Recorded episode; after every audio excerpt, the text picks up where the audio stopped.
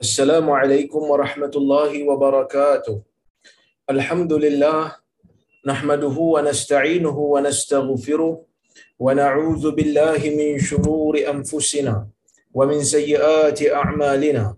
من يهده الله فلا مضل له ومن يضلل فلا هادي له. أشهد أن لا إله إلا الله وحده لا شريك له وأشهد أن محمدا عبده ورسوله. اللهم صل وسلم على محمد وعلى آله وصحبه أجمعين. يا أيها الذين آمنوا اتقوا الله حق تقاته ولا تموتن إلا وأنتم مسلمون. يا أيها الناس اتقوا ربكم الذي خلقكم من نفس واحدة وخلق منها زوجها وبث منهما رجالا كثيرا ونساء. واتقوا الله الذي تساءلون به والأرحام. إن الله كان عليكم رقيبا. يا أيها الذين آمنوا اتقوا الله وقولوا قولا سديدا. يصلح لكم أعمالكم ويغفر لكم ذنوبكم. ومن يطع الله ورسوله فقد فاز فوزا عظيما. فإن أصدق الحديث كتاب الله. وخير الهدي هدي محمد. وشر الأمور محدثاتها. وكل محدثة بدعة. وكل بدعة ضلالة أما بعد. Muslimin dan muslimat yang dirahmati oleh Allah Subhanahu wa taala sekalian, alhamdulillah pada malam ini kita dapat bersama-sama untuk kita sambung semula uh, kuliah kita menggunakan buku Riyadhus Salihin karya Al-Imam An-Nawawi rahimahullah.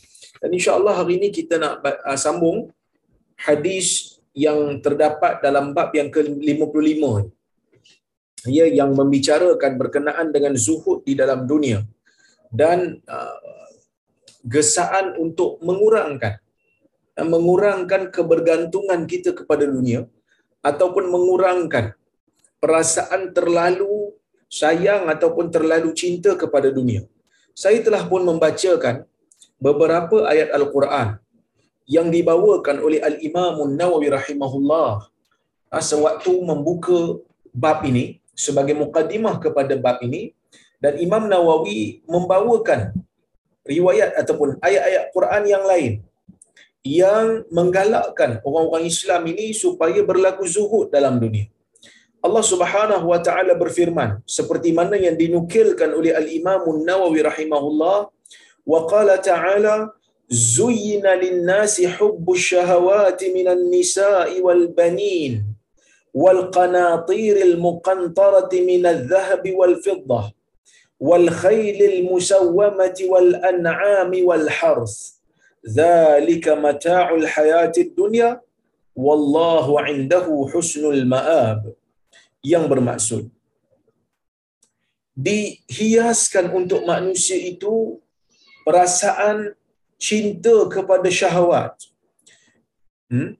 maksudnya Allah Subhanahu wa taala nak bagi tahu kat kita rasa suka kepada wanita, rasa suka kepada anak pinak, rasa suka kepada harta yang banyak, al-qanatirul muqantarah, harta-harta yang banyak. Minal dhahabi wal fiddah, daripada kalangan emas dan perak, dan kuda-kuda yang telah ditandai, maksud kuda yang telah ditanda ni kuda yang dimiliki oleh tuan dia, wal an'am, dan juga binatang-binatang ternakan wal hars dan juga tanaman-tanaman. Ya. Wallahu zalika mata'ul hayatid dunya kata Allah. Itulah perumpamaan perhiasan bagi kehidupan di dunia. Wallahu indahu husnul ma'ab. Dan di sisi Allah taala jugalah tempat kembali yang baik. Hadirin mukminin yang dirahmati oleh Allah Subhanahu wa taala sekalian dalam ayat ni Allah Ta'ala nak bagi tahu kita dua benda yang penting. Yang pertama, kesudahan yang baik, balasan yang baik datangnya daripada Allah. Yang kedua, manusia ini Allah Ta'ala jadikan fitrahnya suka kepada perempuan, suka kepada anak pinak, suka kepada harta yang banyak. Jadi perasaan suka dan suka dan suka ini merupakan ujian yang Allah Ta'ala jadikan ia ada pada setiap manusia yang waras. Setiap daripada manusia yang waras Allah Taala jadikan dia suka pada benda ni. Adakah suka pada benda ni salah? Tak salah. Saya orang salah faham pula. Dia ingat bila kata suka kepada perempuan, oh jadi salahlah ustaz. Kita kena suka pada lelaki. Laki suka pada lelaki problem juga. Dosa besar juga, kan? Sebenarnya yang ni bukan satu kesalahan. Setiap daripada manusia yang normal, setiap daripada manusia yang waras, memanglah dia suka kepada harta dia. Sebab tu manusia ni, ya, sebab tu manusia ni menyimpan. Mana-mana manusia dalam dunia lah kalau kita tengok hari ni, memang menyimpan. Bertabunglah kita kata, ada akaun masing-masing. Tak kira lah akaun pelaburan ke, akaun wadiah ke, akaun mudarabah ke, tapi mereka ada menyimpan. Kenapa simpan? Untuk hari depan. Kenapa perlu simpan? Kerana manusia ni suka pada harta. Berebut-rebut manusia. Kan? Kalau kita tengok, ada je sale dekat pasar raya, berebut-rebut manusia beratur. Sebab nak cari harta. Sebab benda tu murah. Jadi boleh dapatkan harta dengan tanpa ada orang kata apa tanpa memerlukan bayaran yang besar disukai oleh manusia. Maka manusia ini sifatnya berlumba-lumba. Ha. Dan benda tu tak salah. Benda tu tak salah. Cuma yang salah apabila ya, apabila mereka terlalu banyak mengejar dunia sehingga lupa kepada tuntutan akhirat. Apabila terlalu mengejar dunia sampai terpaksa langgar hukum hakam syarak. Apabila mengejar apabila mengejar dunia sehingga sanggup untuk mendalimi orang lain. Ah yang ni salah. Yang ni yang patut kita ambil perhatian. Jadi apa saja yang Allah Taala jadikan sebagai fitrah kita. Apa saja yang Allah Taala jadikan sebagai fitrah kita dalam dunia ni, Allah Subhanahu Wa Taala jadikan ia sebagai ujian pada kita nak tengok macam mana cara kita menguruskannya. Kalau kita uruskan dengan cara yang betul, maka kita selamat. Kalau kita uruskan dengan cara yang salah ataupun perkara fitrah itu kita layan berlebihan, kita bersungguh berlebihan sehingga menyebabkan kita cuai terhadap tanggungjawab akhirat kita, maka itulah yang akan menjadi kesalahan pada kita. Kalau tak sampai kepada tahap kita lupakan akhirat, tak sampai kepada kita lupakan tanggungjawab kita sebagai seorang muslim, tak sampai kepada kita ni meninggalkan perkara yang wajib, bahkan lebih rajin mengamalkan benda yang wajib dan lebih bersungguh menjalankan perkara yang sunnah, maka itu sudah memadai. Kita kata itu merupakan satu kebaikan yang Allah Taala inginkan pada kita. Ya, baik. Itu yang uh, ayat Quran yang pertama yang kita nak baca untuk kuliah hari ini. Wa qala ta'ala, Imam Nawawi bawa lagi ayat Quran yang lain. Ya ayyuhan nas, inna wa'dallahi haq, fala taghurrannakumul hayatud dunya wala yaghurrannakumul billahil wala ya wala yaghurrannakum billahil gharur. Ha, yang ni Allah Ta'ala berfirman dalam surah Fatir ayat yang kelima. Allah Subhanahu Wa Ta'ala mengatakan, Ya ayyuhan nas, wahai sekalian manusia, inna wa'dallahi haq, sesungguhnya janji Allah Ta'ala itu benar. Fala taghurannakumul hayatud dunya. Jangan sekali-kali kehidupan di dunia itu menjadikan kamu terperdaya. Jangan sampai kehidupan dunia itu menipu kamu wala yaghrannakum billahil gharur jangan juga mana-mana yang boleh menipu kamu terus menipu daya kamu. Kan? Jadi Allah Subhanahu wa taala memanggil manusia. Ya ayyuhan nas wahai sekalian manusia. Kenapa ayat ni Allah taala tak panggil orang beriman saja?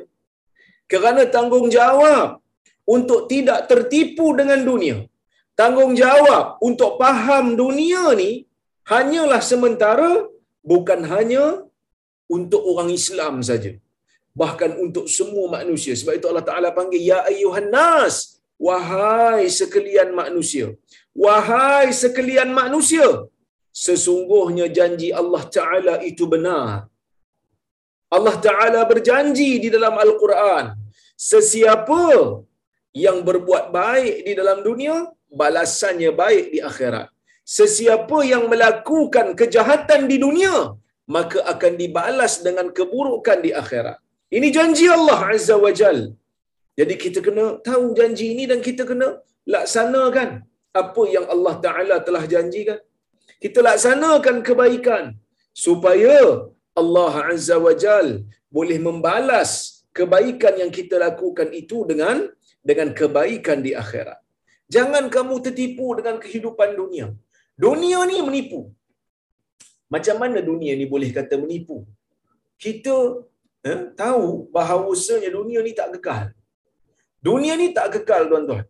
Eh, saya pun baru dengar cerita ada sahabat kita yang sentiasa bersama dengan kita dalam kuliah ini, ibu dia meninggal dunia. Haji Hamid dok telefon saya tadi, dia cerita kat saya, eh, ibu kepada Hajah Noli kita, Hajah Noliah kita telah pun meninggal dunia. Jadi kita doakan tuan-tuan sama-sama. Semoga Allah Subhanahu wa taala mengampunkan beliau. Ah, supaya Allah Subhanahu wa taala meninggikan darjat beliau. Supaya Allah Subhanahu wa taala mencucuri rahmat ke atas roh beliau. Dan kita doakan semoga keluarga Hajah Noli ini diberikan kesabaran oleh Allah Azza wa Jal di atas musibah yang Allah Taala beri dan banyakkan membaca inna lillahi wa inna ilaihi raji'un sesungguhnya kita daripada Allah dan kepadanya jugalah kita akan kembali. Dan banyakkan membaca Allahumma jurni fi musibati wa akhlif li khairan minha. Ya Allah Allahumma ajurni. Ya Allah berikan aku pahala. Ya, berikan aku pahala dalam musibah yang kau berikan kepada aku ini. Dan gantikan dengan sesuatu yang lebih baik insya-Allah Allah Taala akan ganti dengan yang lebih baik dan kita doakan juga supaya Allah Azza wa Jal memberikan ganjaran yang berlipat kali ganda berbentuk pahala kepada Hajah Noli dan keluarga atas kesabaran yang mereka terima ini. Baik. Tuan-tuan dan puan rahmati oleh Allah Subhanahu wa taala sekalian, Allah Taala kata, jangan sampai dunia ni menipu kamu. Kita melihat sebahagian orang, sebahagian kawan kita, kawan rapat kita meninggal dunia. Kita tahu dah dunia ni tak kekal. Kita tahu dah dunia ni hanya sementara. Tapi kita mengejar dunia seolah-olah macam dunia ni kekal selama-lamanya ada manusia yang Allah Ta'ala bagi umur kat dia 60 tahun. Ada yang bagi 50 tahun. Ada yang bagi 40 tahun. Ada yang muda-muda dah meninggal. Umur 27 meninggal. Kita melihat fenomena tu. Kita dok tengok fenomena ni. Kita dok rasa macam, eh, betul lah. Orang yang muda pun ada mati. Yang tua tak sakit pun boleh mati. Aku ni pun akan mati. Cuma aku pun tak tahu bila aku akan mati sepatutnya dengan keadaan itu sudah cukup untuk menjadikan kita insaf. Dah cukup dah untuk jadikan kita insaf. Tahu dah dunia ni tak kekal lama. Aku ni pun satu hari nanti akan pergi menghadap Allah. Mungkin esok, mungkin lusa, mungkin tulat, kita pun tak tahu. Tapi kehidupan dunia telah menipu kita. Maka kita mengejar dunia lebih bersungguh daripada kita kejar akhirat. Kan? Kadang-kadang kita banyak fikir nak makan apa tengah hari ni daripada kita fikir nak beribadat apa tengah hari ni. Kadang-kadang kita banyak fikir nak makan apa eh malam ni daripada kita fikir aku nak ibadat apa malam ni. Bukan kata tuan-tuan saja. Saya juga sama. Kebergantungan kita kepada dunia kita kata apa? Uh, iqbalukum ala dunia, iqbaluna ala dunia. Kita kata, kita nak mengadap dunia ni, ah, itu dia punya bahasa. Kita nak mengadap dunia ni, macamlah dunia ni kekal sangat. Sedangkan dalam hadis yang lain Nabi sallallahu alaihi wasallam menyebutkan kan? Kullu nasi yaghdu faba'i'un nafsahu famu'tiquha aw mubiquha. Hadis riwayat muslim. Setiap daripada kalangan manusia ni dan setiap daripada kalangan manusia ni keluar menjual dirinya ada yang membebaskan dirinya dengan melakukan amal kebaikan maka dia menjual kebaikannya untuk mendapatkan pahala untuk mendapatkan syurga. Au mubiquha ada manusia yang keluar beramal dengan amalan yang jahat sehingga kan dia membinasakan diri dia sendiri. Dengan amal yang jahat itu Allah Taala akan gantikan dengan balasan keburukan sebab itu Allah Taala panggil manusia. Yang ni bukan untuk orang Islam aja. Orang yang bukan Islam pun kamu kena tahu dunia ni. Sementara jangan tertipu kembali kepada ajaran tauhid. Jangan apa pun yang boleh menipu daya kamu terus menipu daya kamu. Sedar hakikat. Allah Taala berfirman lagi. Kata Imam Nawawi dia bawa riwayat uh, dia bawa ayat Quran yang lain. Wa qala ta'ala alhaakumut takazur hatta zurtumul maqabir sawfa ta'lamun thumma kalla sawfa ta'lamun kalla law ta'lamuna ilmal yaqin. Surah at-takazur ayat 1 hingga 5 Allah Subhanahu wa taala berfirman alhaakumut takasur perasaan takasur perasaan berbangga mengejar-ngejar habuan dunia mengejar-ngejar harta dunia telah menjadikan kamu lalai telah menjadikan kamu lupa dengan dengan tanggungjawab kamu sebagai hamba kepada Tuhan. Perasaan ini bila ada pada manusia manusia akan lupa. Manusia akan lalai. Sebab itu kita tengok eh dalam sejarah kalau tuan-tuan tengok dalam al-Quran Allah Taala ceritakan berkenaan dengan Firaun Allah Taala cerita berkenaan dengan Namrud Allah Taala cerita tentang uh, benda-benda ataupun sejarah-sejarah manusia yang pernah lawan para anbiya ni kebanyakan mereka ini adalah manusia yang mempunyai kekuatan harta yang besar karunya Firaunnya kekuasaan kekayaan jadi perasaan berlumba-lumba berbangga-bangga dengan harta ni menjadikan mereka akhirnya tak mau tunduk kepada perintah Allah. Tak mau tunduk kepada ajaran tauhid. Alhaakumut takatsur. Berbangga dengan harta yang banyak. Mengejar harta yang banyak telah menjadikan kamu lalai kata Allah. Hatta zurtumul maqabir sehinggalah kamu menziarahi kubur-kubur. Kenapa Allah Ta'ala kata sehingga kamu ziarah kubur-kubur? Kenapa Allah Ta'ala tak kata sehingga kamu masuk kubur? Kerana kubur ni kita masuk, kita bukan masuk, ya.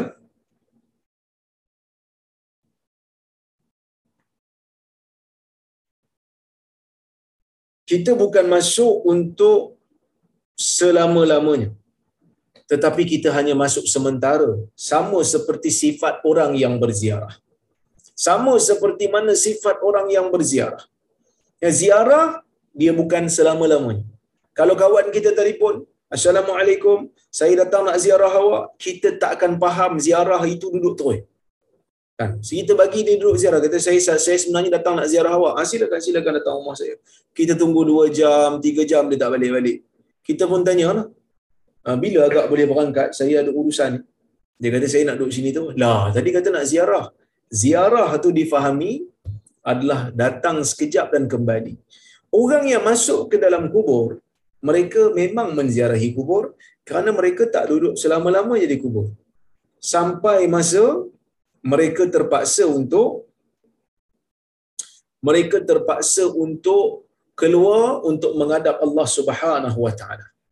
Dan mereka terpaksa menghadap Allah Taala di padang mahsyar. Ya? Ya tuan-tuan.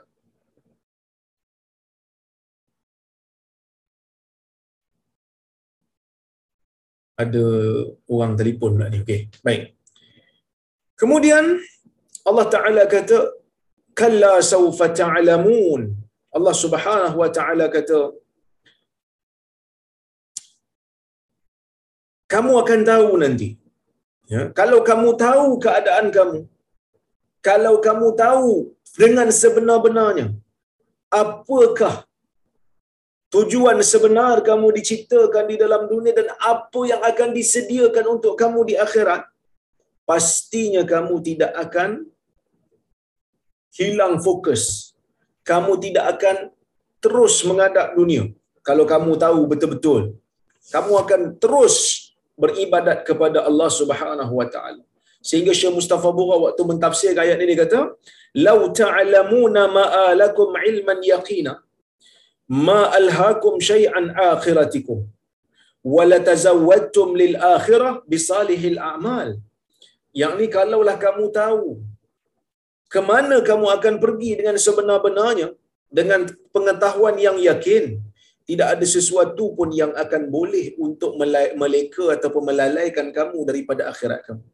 Dan pastinya kamu akan wala tazawwadtum pastinya kamu akan menambah lagi amalan untuk akhirat kamu dengan amalan-amalan yang saleh. Allah Subhanahu wa taala berfirman lagi dalam ayat yang lain Allah taala kata wa ma hadhihi dunya wa ma hadhihi alhayatud dunya illa lahu wa la'ib. Wa inna ad-daral hayawan law kanu ya'lamun. Tidaklah kehidupan dunia ini melainkan hanyalah hiburan dan hanyalah permainan. Dan daral akhirah daerah akhirat itulah kehidupan yang sebenar. Kalau kamu kalau mereka ah, kalau mereka benar-benar tahu jadi tuan-tuan dan puan-puan rahmati Allah sekalian kalau kita tengok ayat-ayat Quran ni begitu banyak ayat Quran menceritakan kepada kita berkenaan dengan zuhud Allah Subhanahu Wa Taala nak suruh kita pandang dunia ni dengan pandangan yang betul. Allah Taala suruh kita pandang dunia ni dengan pandangan yang sangat-sangat objektif.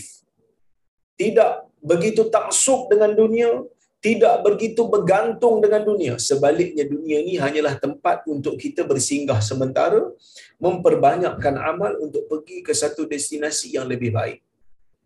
Destinasi yang lebih kekal, jadi sebab itu orang yang baca Quran, memahami Quran, tadabbur makna Quran, betul-betul ambil faedah daripada Quran, dia akan menganggap dunia ni hanya sebentar. Dia tak ada pun perasaan cinta lebih-lebih dengan dunia ni. Ya. Baik, kita tengok hadis yang pertama dalam bab. Hadis yang pertama dalam bab ini, bab ke-55, Ah, dan hadis yang ke-457 daripada keseluruhan kitab ini. Kata al-Imam An-Nawawi rahimahullah, an Amr bin Auf الأنصاري رضي الله عنه أن رسول الله صلى الله عليه وسلم بعث أبا عبيدة ابن الجراح رضي الله عنه إلى البحرين يأتي بجزيتها فقدم بمال من البحرين فسمعت الأنصار بقدوم أبي عبيدة فوافوا صلاة الفجر مع رسول الله صلى الله عليه وسلم. فلما صلى رسول الله صلى الله عليه وسلم انصرف فتعرضوا له فتبسم رسول الله صلى الله عليه وسلم حين رآهم. ثم قال أظنكم سمعتم أن أبا عبيدة قدم بشيء من البحرين؟ فقالوا أجل يا رسول الله. فقالوا أبشروا وأملوا ما يسركم. فوالله ما الفقر أخشى عليكم ولكني أخشى عليكم أن تبسط أن تبسط الدنيا عليكم كما بسطت على من كان قبلكم. فتنافسوها كما تنافسوها فتهلككم كما ألهتكم كما أهلكتكم. متفق عليه. حديث رواية الإمام البخاري ومسلم مسلم maksudnya daripada Amr bin Auf al-Ansari radhiyallahu anhu dia mengatakan sesungguhnya Rasulullah sallallahu alaihi wasallam mengutuskan Abu Ubaidah Ibn al-Jarrah radhiyallahu anhu ke Bahrain. Nabi sallallahu alaihi wasallam satu hari pernah hantar Abu Abu Ubaidah pergi ke pergi ke Bahrain. Siapa Abu Ubaidah ni? Abu Ubaidah ni Amir Ibn al-Jarrah. Nama sebenarnya Amir. Tapi dia lebih dikenali dengan nama Abu Ubaidah. Siapa Abu Ubaidah ni? Abu Ubaidah ni ya merupakan salah seorang daripada sahabat Nabi sallallahu alaihi wasallam yang dijamin syurga. Kita selalu dengar 10 orang sahabat yang dijamin syurga. Saya pun tengah menulis buku berkenaan dengannya. Ya, saya tengah tulis buku. Ada salah, salah seorang daripada sahabat kita do alhamdulillah uh, bagi dana dan saya jadikan dia projek uh, seterusnya lah iaitu uh, menulis biografi 10 orang sahabat yang dijamin syurga. Baik. Mereka ni orang yang besar. Maksudnya jasa mereka besar. Dan dalam ramai-ramai yang jasa besar 10 orang sahabat ni, nama Abu Ubaidah ni termasuk. Abu Ubaidah ni adalah orang yang berjasa dalam agama ni dengan jasa yang besar sehingga Nabi sallallahu alaihi wasallam pernah menyebutkan kelebihan dia. Nabi kata amin hadhihi uh, Abu Ubaidah amin hadhihi ummah Abu Ubaidah adalah pemegang amanah untuk umat ini. Sewaktu pemerintahan Umar ibn al-Khattab radhiyallahu anhu Umar pernah melucutkan jawatan Khalid bin Al-Walid daripada menjadi jeneral perang. Umar ni dia pernah lucutkan jawatan Khalid bin Al-Walid. Khalid bin Al-Walid ni siapa?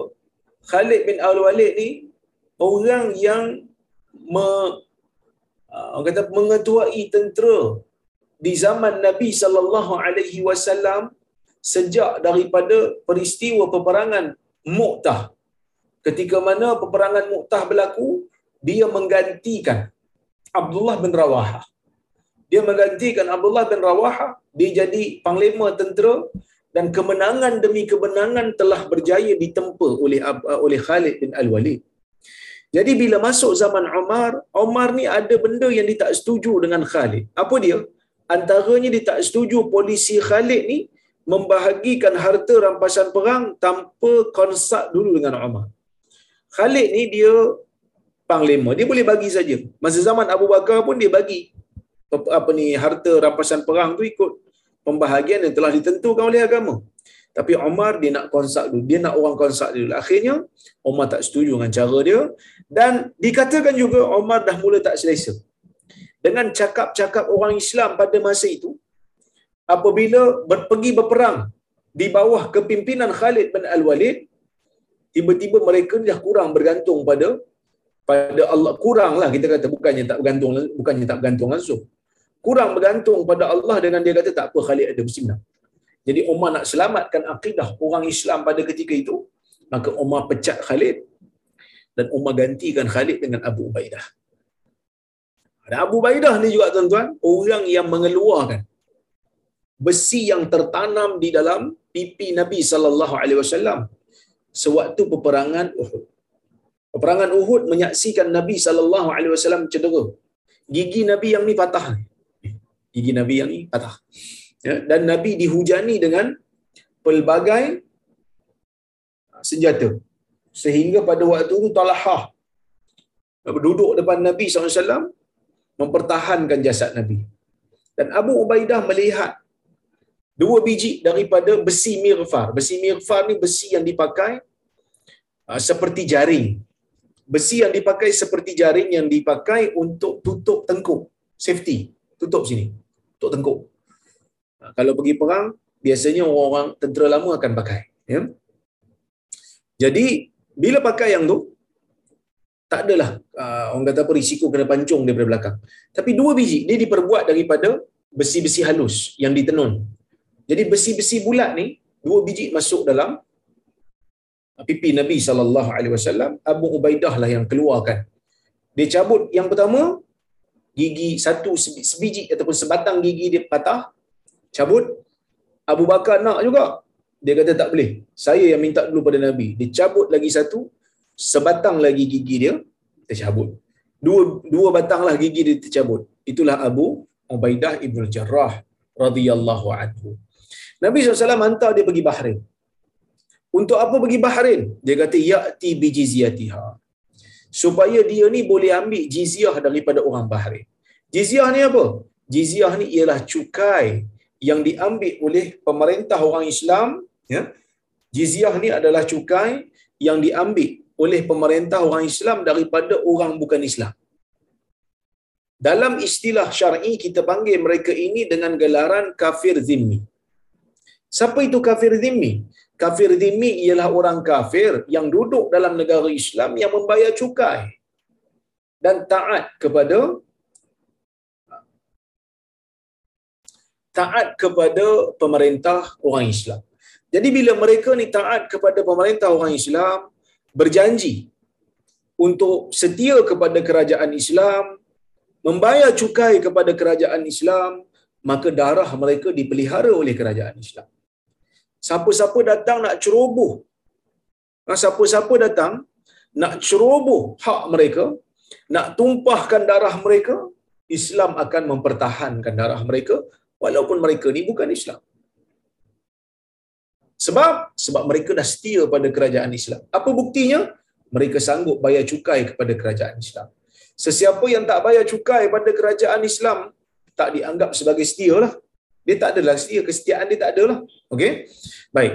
Jadi dia tak jadi kafir zimmi lah. Okey. Bila datang ke Bahrain, orang Bahrain ni pun yang tak Islam ni pada masa tu, sekarang ni Bahrain dah jadi Muslim lah ya. Bila orang Bahrain ni yang masih tak Islam pada ketika itu, bayar jizyah. Bayar cukai kepada kerajaan. Maka Abu Ubaidah ni bawa lah jumpa Nabi. Bawa jizyah ni pergi bertemu dengan Nabi. Faqadima bimalin minal bahrain. Maka dia pun datang daripada Bahrain membawa harta. Fasami'atil ansari biqudumi Abi Ubaidah. Maka orang-orang Ansar pun mendengar kehadiran Abu Ubaidah. Orang Ansar dah tahu dah berita Abu Ubaidah ni nak sampai membawa harta daripada cukai yang dikutip daripada orang bukan Islam di Bahrain ya fawafau salat al-fajr ma'a Rasulullah sallallahu alaihi wasallam jadi orang Ansar ni pun mereka pergilah semayang bersama dengan Nabi sallallahu alaihi wasallam semayang subuh. Semayang subuh dengan Nabi. Falamma salla Rasulullah sallallahu alaihi wasallam insaraf. Maka apabila Nabi selesai salat, Nabi pun berpaling. Bila Nabi selesai salat, Nabi pun berpaling menghadap ha, golongan sahabat ni. Fata'arradu lahu. Maka pada waktu tu mereka pun pergi jumpa dengan Nabi sallallahu alaihi wasallam. Fatabassama Rasulullah sallallahu alaihi wasallam hina ra'ahu. Ya? Baik sorry mereka pergi nak cari Abu Ubaidah ha sorry nak pergi cari Abu Ubaidah fatabassama Rasulullah wasallam hina ra'ahu Nabi pun senyum bila melihat mereka Nabi senyum bila melihat, melihat golongan sahabat ni duk pergi cari Abu Ubaidah. Summa qala adhunnukum sami'tum anna Aba Ubaidah qadima bi syai'in minal Bahrain. Dia kata, aku menyangka kamu telah pun mendengar berita sesungguhnya Abu Hurairah datang membawa sesuatu daripada negeri Bahrain. Qalu ajal ya Rasulullah. Mereka pun kata benarlah ya Rasulullah. Betul lah kami dengar. Faqala abshiru wa amilu ma yasurrukum. Nampak? Nabi kata terimalah berita gembira. Wa amilu pasanglah angan-angan. Kan? Ma yasurrukum.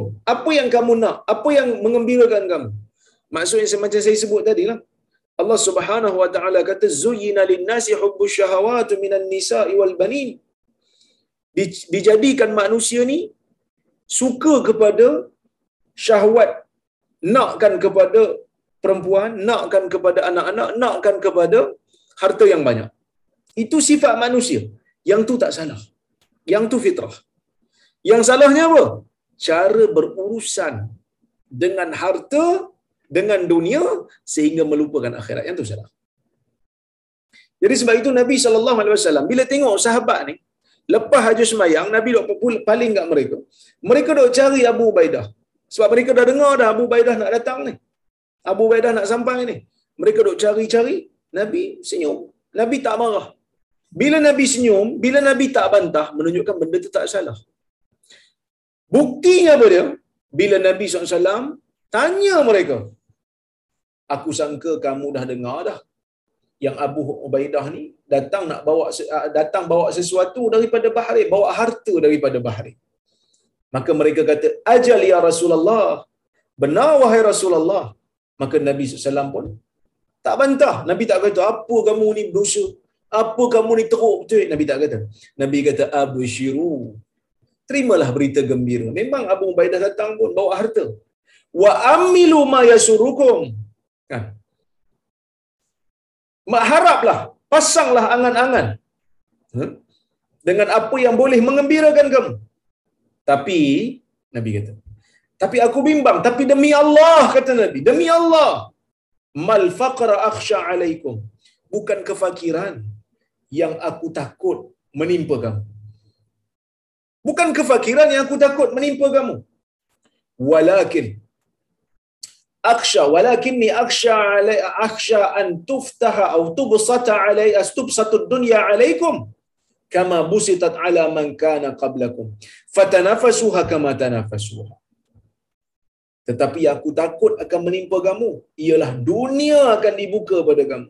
Seperti mana dunia pernah dibuka ke atas orang sebelum kamu.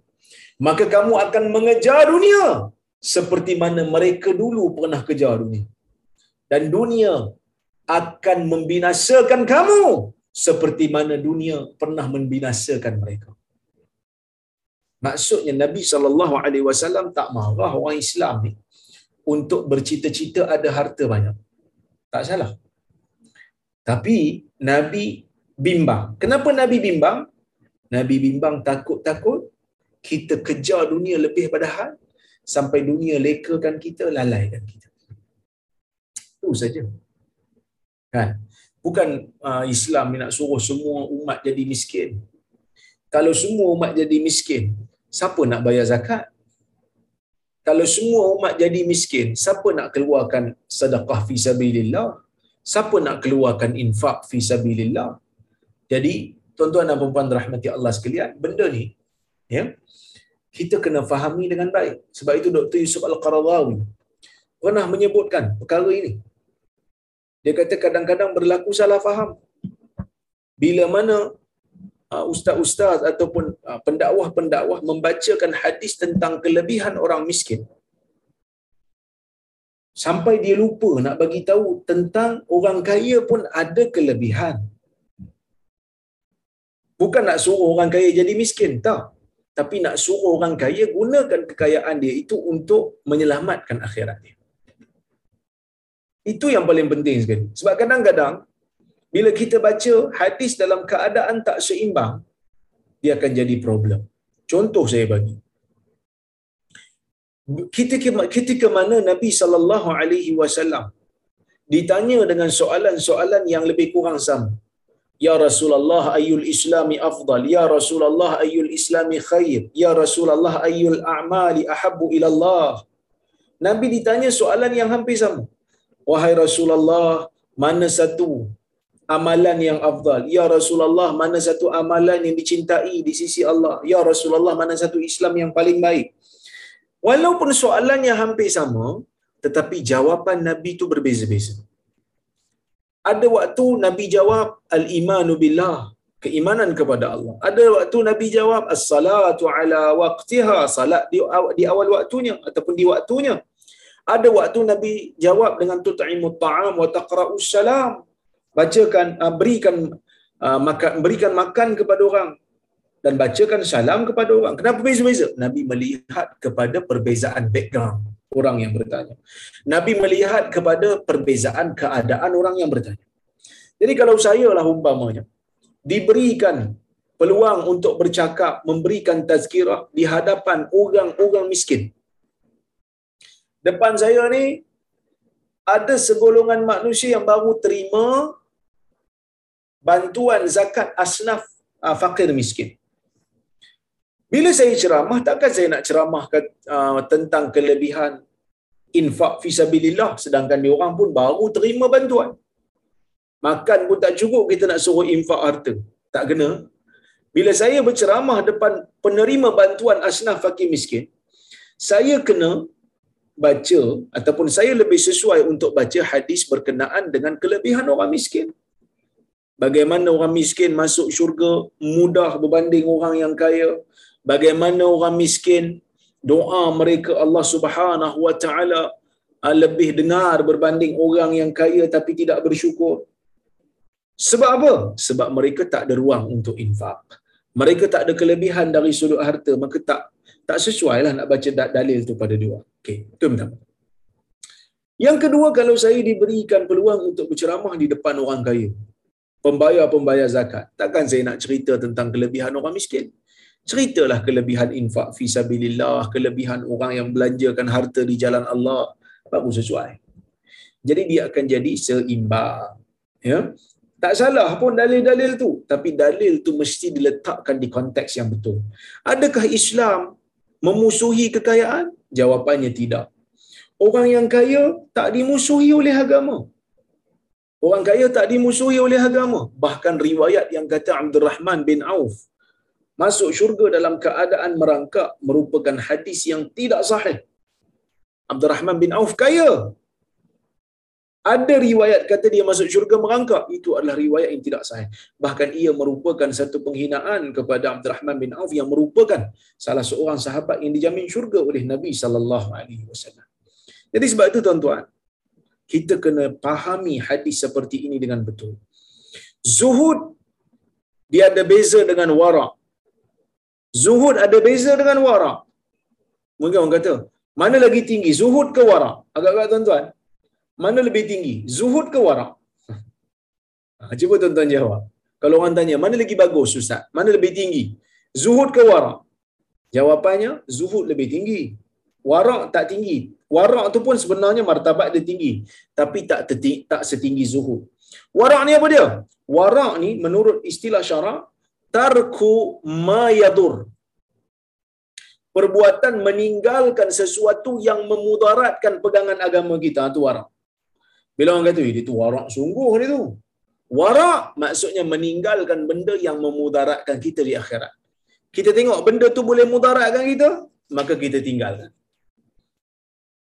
Tetapi zuhud apa dia? Zuhud tinggi lagi.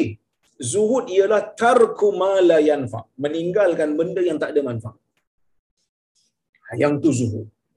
Jadi adakah kekayaan menafikan zuhud? Tak. Kekayaan tak menafikan zuhud. Kadang-kadang ada orang kaya lebih zuhud daripada orang miskin. Kan dulu saya pernah cerita. Satu cerita yang diceritakan oleh guru saya.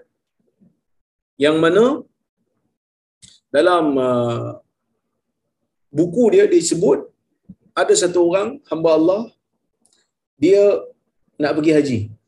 Bila nak pergi haji, dia jumpa dengan tok guru dia di kampung dah. Dia kata tok Syekh saya nak pergi haji. Tok Syekh dia kata ha, baguslah. Dia tanya tok Syekh nak pesan apa? Tok guru dia kata saya ni nak pesan kalau sampai ke Mekah nanti jumpa dengan Syekh fulan. Bagi tahu kat dia saya ke yang salah dan minta nasihat daripada dia untuk saya. Jadi kawan ni pergi lah. Sampai nak pergi Mekah tu. Bila sampai ke Mekah, dia bercari Syekh Fulan ni. Mana Syekh Fulan? Mana Syekh Fulan? Sebab saya nak sampaikan pesanan ya, sampaikan pesanan kepada uh, Tok uh, Syekh Fulan ni tentang salam guru saya dan minta nasihat daripada dia untuk guru saya. Dia pun tanya orang tu, dia tanya orang ni. Akhirnya dia dapat jumpa. Bila dia dapat jumpa tuan-tuan dan puan-puan rahmati Allah sekalian, dia pun jumpa, dia tengok, ush, Syekh Fulan punya rumah macam mahligai. Besar rumah, kaya Syekh Fulan ni. Dia pun masuk. Kena rumah, dia tengok rumah memang cantik. Dia kata, Syekh Fulan ni tanya, kamu siapa? Dia kata lah, saya ni hamba Allah sekian, nama sekian-sekian, anak murid Syekh berkenaan. Ya. Okey. Bila dia sebut begitu, Syekh Fulan ni kata, oh dia ke? Oh tu kawan saya tu. Dia kata dia ingin salam pada Tok Syekh. Ah, okey, waalaikumsalam. Waalaikum waalaikumsalam. Tapi ada satu Syekh, dia minta nasihat daripada Syekh. Boleh tak Syekh bagi nasihat pada guru saya yang berada di kampung? Syekh dia kata, saya nasihat, tolong sampaikan nasihat pada dia, buang dunia daripada jiwa dia. Tolong buang dunia daripada jiwa. Jadi, kawan yang tolong sampaikan pesan ni, dia pun pening bela. Dengan pesanan Syekh Fulan ni, untuk guru dia buang dunia daripada jiwa. Kok mana yang boleh kata buang jiwa, buang dunia ni? Sebab dia tak dia kenal lah tu guru dia kat kampung tu bukan kaya pun. Rumah tak ada apa. Kan? Lantai pun lantai orang betul-betul miskin. Dalam rumah apa pun tak ada. Yang ada satu helai tika dan juga satu koli, teko. Kan? Koli untuk minum, teko untuk minum. Itu je lah harta. Tiba-tiba Syekh Fulan bila diberi di, bila diminta untuk bagi nasihat kepada guru dia, dia kata buang dunia dalam jiwa dia. Buang dunia apa? Dunia pun tak ada. Dia pun balik. Dalam keadaan dia duk fikir-fikir apa sebenarnya signifikan ataupun apa kewajaran nasihat yang diberikan oleh Syekh Fulan kepada guru dia. Tapi tak apalah. Dia balik kampung dia. Dia pun jumpa dengan Tok Syekh dia balik. Dia kata, Tok Syekh dia pun tanya lah, kau jumpa tak dengan Syekh Fulan? Dia kata, ya aku jumpa. Dah sampaikan salam aku? Ya sudah. Dah minta pesanan kat dia untuk aku? Dia kata, sudah. Apa pesanan dia? Dia kata, Syekh, saya pelik dengan pesanan dia. Bila saya minta, saya kata, Syekh minta pesanan daripada dia. Dia kata kat saya, tolong nasihat kepada guru kamu supaya buang dunia daripada jiwa dia. Jadi saya pun heran, dia kata dalam rumah ni bukan ada apa pun. Nak kata Syekh kaya, dia lagi kaya. Tapi dia boleh pesan buang dunia. Apa kata? Syekh ni dia kata, pesanan dia sangat betul dan kena pada tempat. Sebab apa? Sebab dia kata saya sangat sukar untuk membuang dunia daripada jiwa saya. Ha? Anak murid dia pun, ya, anak murid dia pun kelang kabut.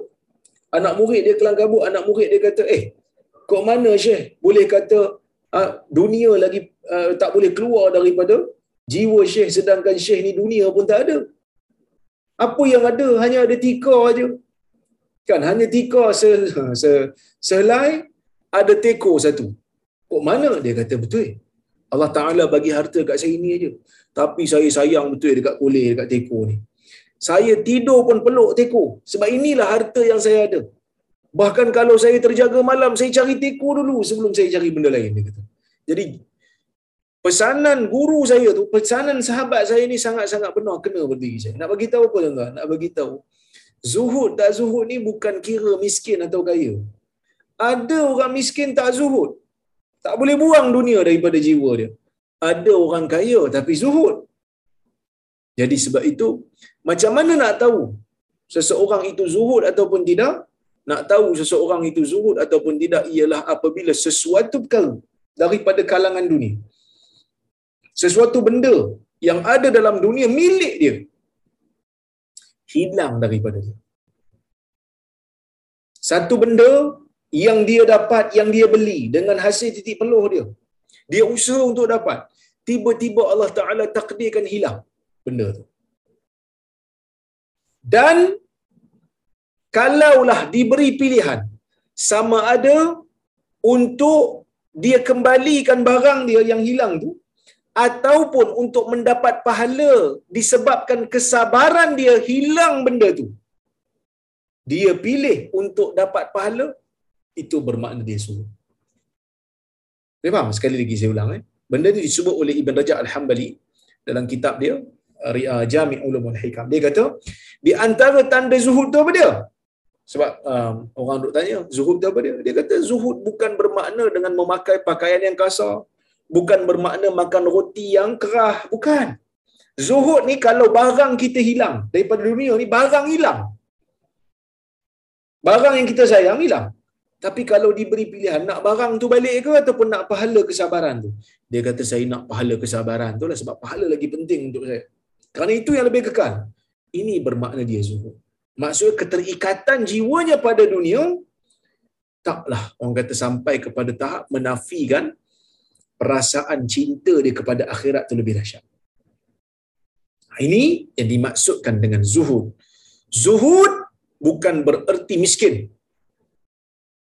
Wara bukan semestinya kena apa kedana. Tak. Zuhud boleh ada pada orang kaya.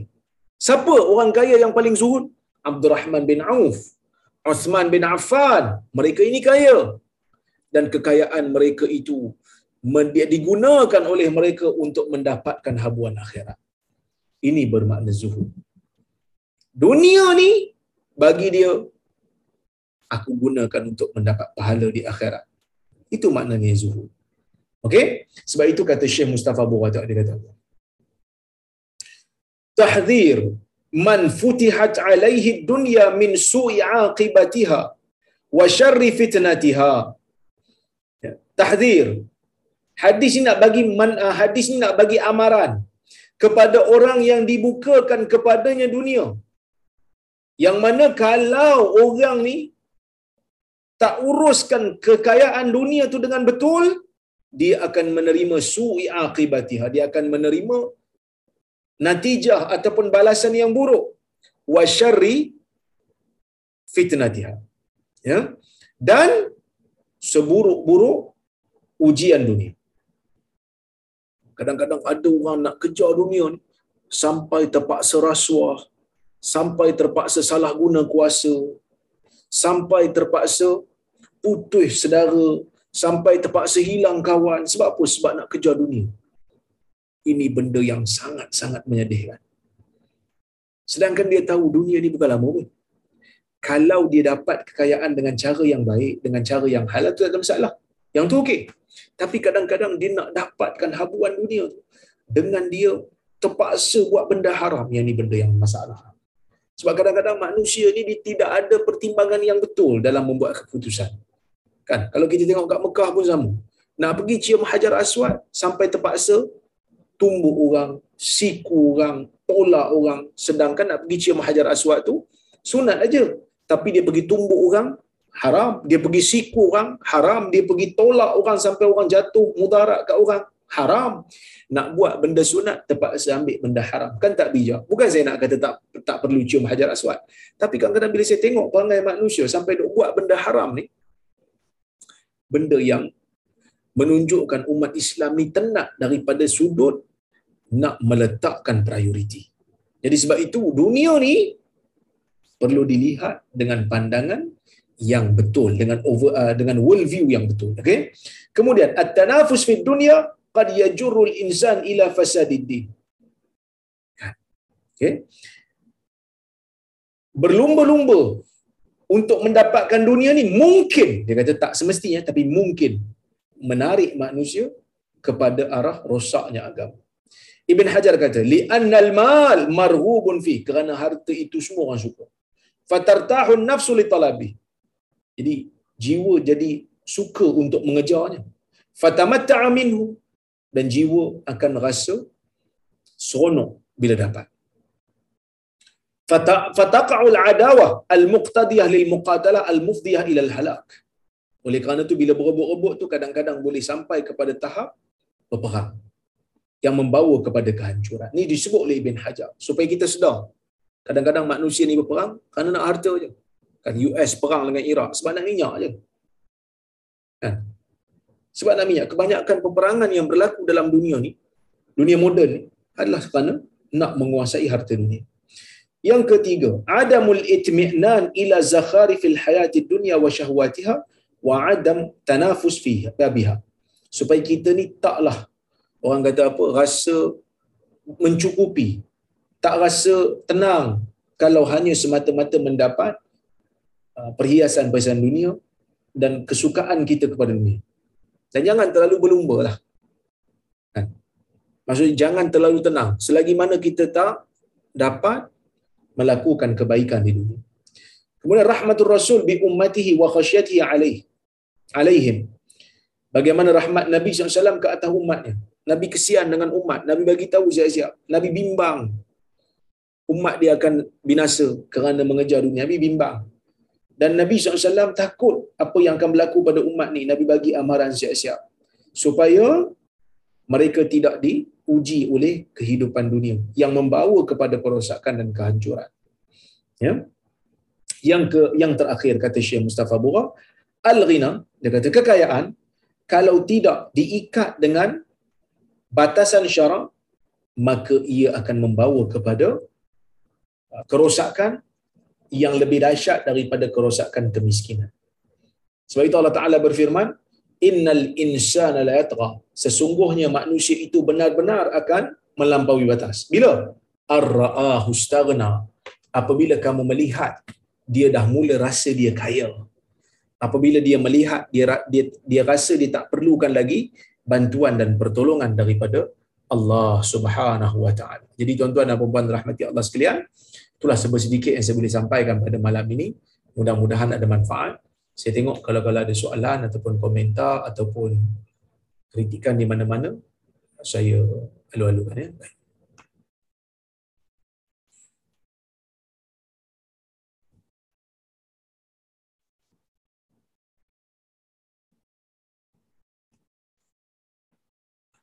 Okey.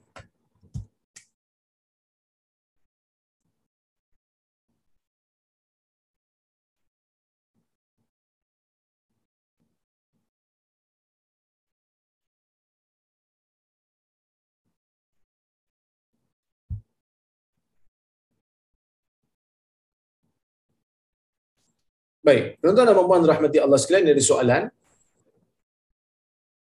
Soalan dia mengatakan Assalamualaikum Assalamualaikum dalam sebuah hadis.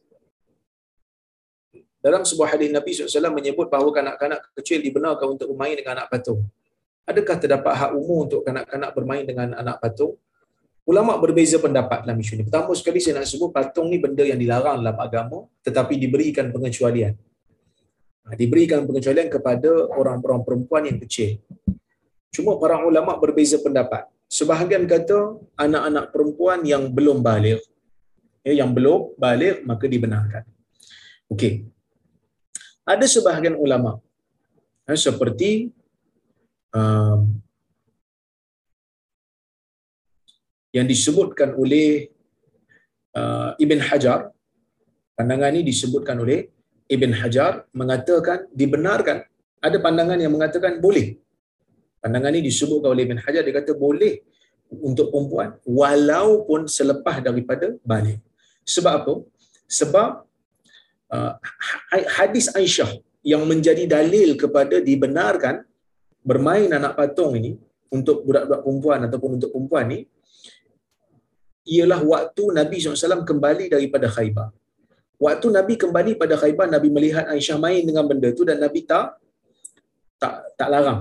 Nabi tak marah, Nabi senyum melihat Aisyah pada ketika itu. Walaupun umur Aisyah pada pada ketika itu umur 17 tahun. Jadi itu uh, waktu peperangan Khaybar lah, kan. Waktu peperangan Tabuk ya. Juga pada tahun ke-9, uh, Khaybar tahun ke-7. Uh, Tabuk tahun ke-9. Tabuk uh, orang kata apa? Aisyah umur 19 tahun dah. Jadi oleh kerana itu, ya, saya melihat wallahu alam dalam isu ni dibenarkanlah untuk orang perempuan yang memerlukan untuk main dengan anak patung ni. Jadi um, tidak menjadi masalah lah. Cuma kalau kita nak pegang pada pendapat untuk uh, budak-budak yang belum balik itu lebih lebih selamat. Uh, Nabi SAW bukan balik daripada perangan uh, Khaybar ya, balik pada perangan Tabuk, tak silap saya. Nabi balik dari peperangan Tabuk dan waktu tu confirmlah Aisyah dah umur belasan tahun dah. Wallahu a'lam. Ya, baik.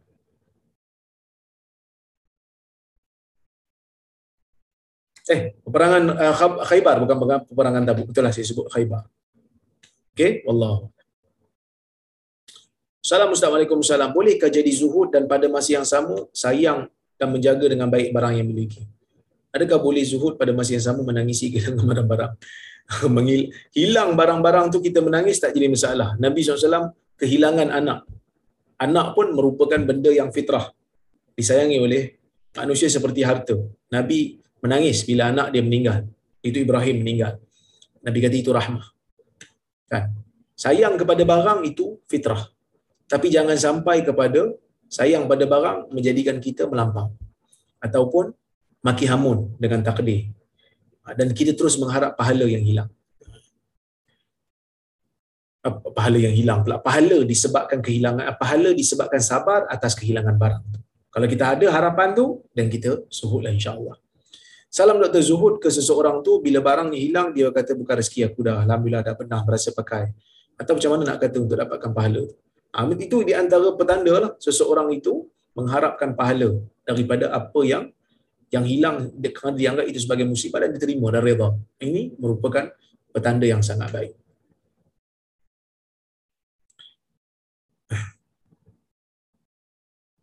Assalamualaikum Dr. Ustaz. Salam. Saya ada dua soalan untuk solat jemaah. Soalan pertama, saya sebagai makmum. Bila imam laungkan Sami Allahu liman hamidah, soalan saya, saya sebagai makmum perlu lafaz yang sama atau terus lafaz Rabbana walakal hamd. Hamdan kathira. Ada dua pendapat. Pandangan mazhab syafi'i, dia kata makmum kena baca Sami Allahu liman hamidah. Tetapi majoriti ulama kata makmum tak perlu baca Sami Allahu liman hamidah kalau imam dah baca dengan kuat makmum hanya perlu baca rabbana walakal hamd inilah pendapat yang sahih berdasarkan hadis yang sahih wa idza qala sami Allahu liman hamida faqulu rabbana walakal hamd rabbana walakal hamd rabbana lakal hamd ataupun Allahumma rabbana walakal hamd ataupun Allahumma rabbana lakal hamd. Ada empat bacaan. Kedua keempat-empatnya sunnah. Okey. Soalan kedua sujud sahwi sebab terlebih atau terkurang rakaat perlu dilakukan ataupun tidak? Ia perlu. Kaedahnya adakah selepas selesai bacaan tayat akhir atau lakukan sujud? Sujud sawi dilakukan selepas tasyahud akhir. Sama ada sebelum salam ataupun selepas salam.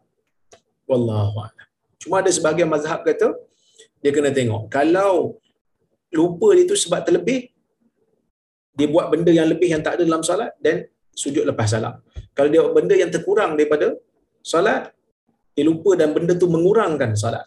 Maksudnya mengurang dia tertinggal benda lepas tu dia baru teringat dan dia uh, sujud sebelum salam tapi kalau tengok hadis tidak membezakan. Uh, sebelum salam boleh lepas salam boleh.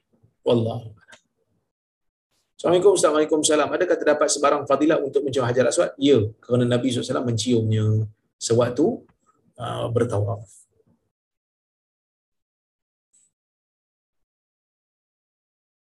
Salam boleh uh, ustaz boleh ke anak lelaki 8 tahun tak berwuduk berada di sebelah saya ikut solat berjemaah di masjid sedangkan beliau tak berwuduk dan belum berkhatan hanya ikut solat saja bukan solat betul-betul. Rugilah umur 8 tahun dah memai sepatutnya dah boleh ajar ambil wuduk betul-betul untuk solat betul-betul. Kalau dia tak uh, tak ambil wuduk duduk sebelah kita maka uh, dianggap saf itu terputuslah. Kita tak dapat pahala menyambungkan saf. Tak ada tak khatam tak ada masalah. Yang penting ambil wudu.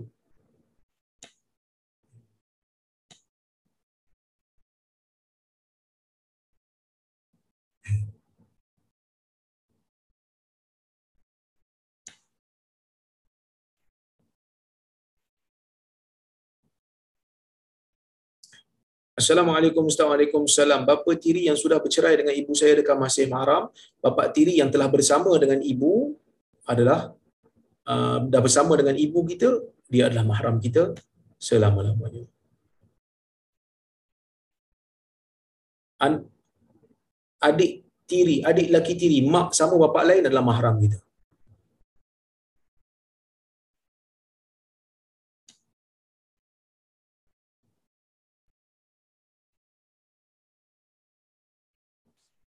Ustaz tengah sujud dalam solat tapi kaki terangkat sekejap tapi saya letak balik sah sujud saya sah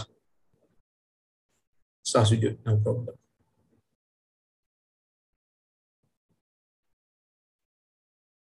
Assalamualaikum warahmatullahi wabarakatuh. Waktu isyak tadi imam baca surah sejadah. Kemudian waktu rukuk ada makmum yang turun untuk sujud. Sedangkan imam rukuk. Adakah batal solat makmum kerana turun kerana turun lebih daripada imam? Tak batal kalau tak sengaja. Cuma perlu bangun untuk rukuk bersama dengan imam. Wallahu a'lam. Itulah soalan yang saya boleh jawab pada malam ini. Saya minta maaf terkasar bahasa tersilap kata. Terima kasih kepada semua penganjur ha, kepada Datuk Syekh Hamid, Johan, Haji Hamid, Tan Sri Azman, Haji Shah, Datuk Rozhan yang menganjurkan kuliah pada malam ini. Terima kasih kepada semua yang hadir uh, sudi bersama dengan saya pada malam ini. Insya-Allah kita berjumpa di lain masa. Aku lu qauli hadza wa astaghfirullahal azim li wa lakum. Wassalamualaikum warahmatullahi wabarakatuh. Waalaikumsalam warahmatullahi wabarakatuh. Salam.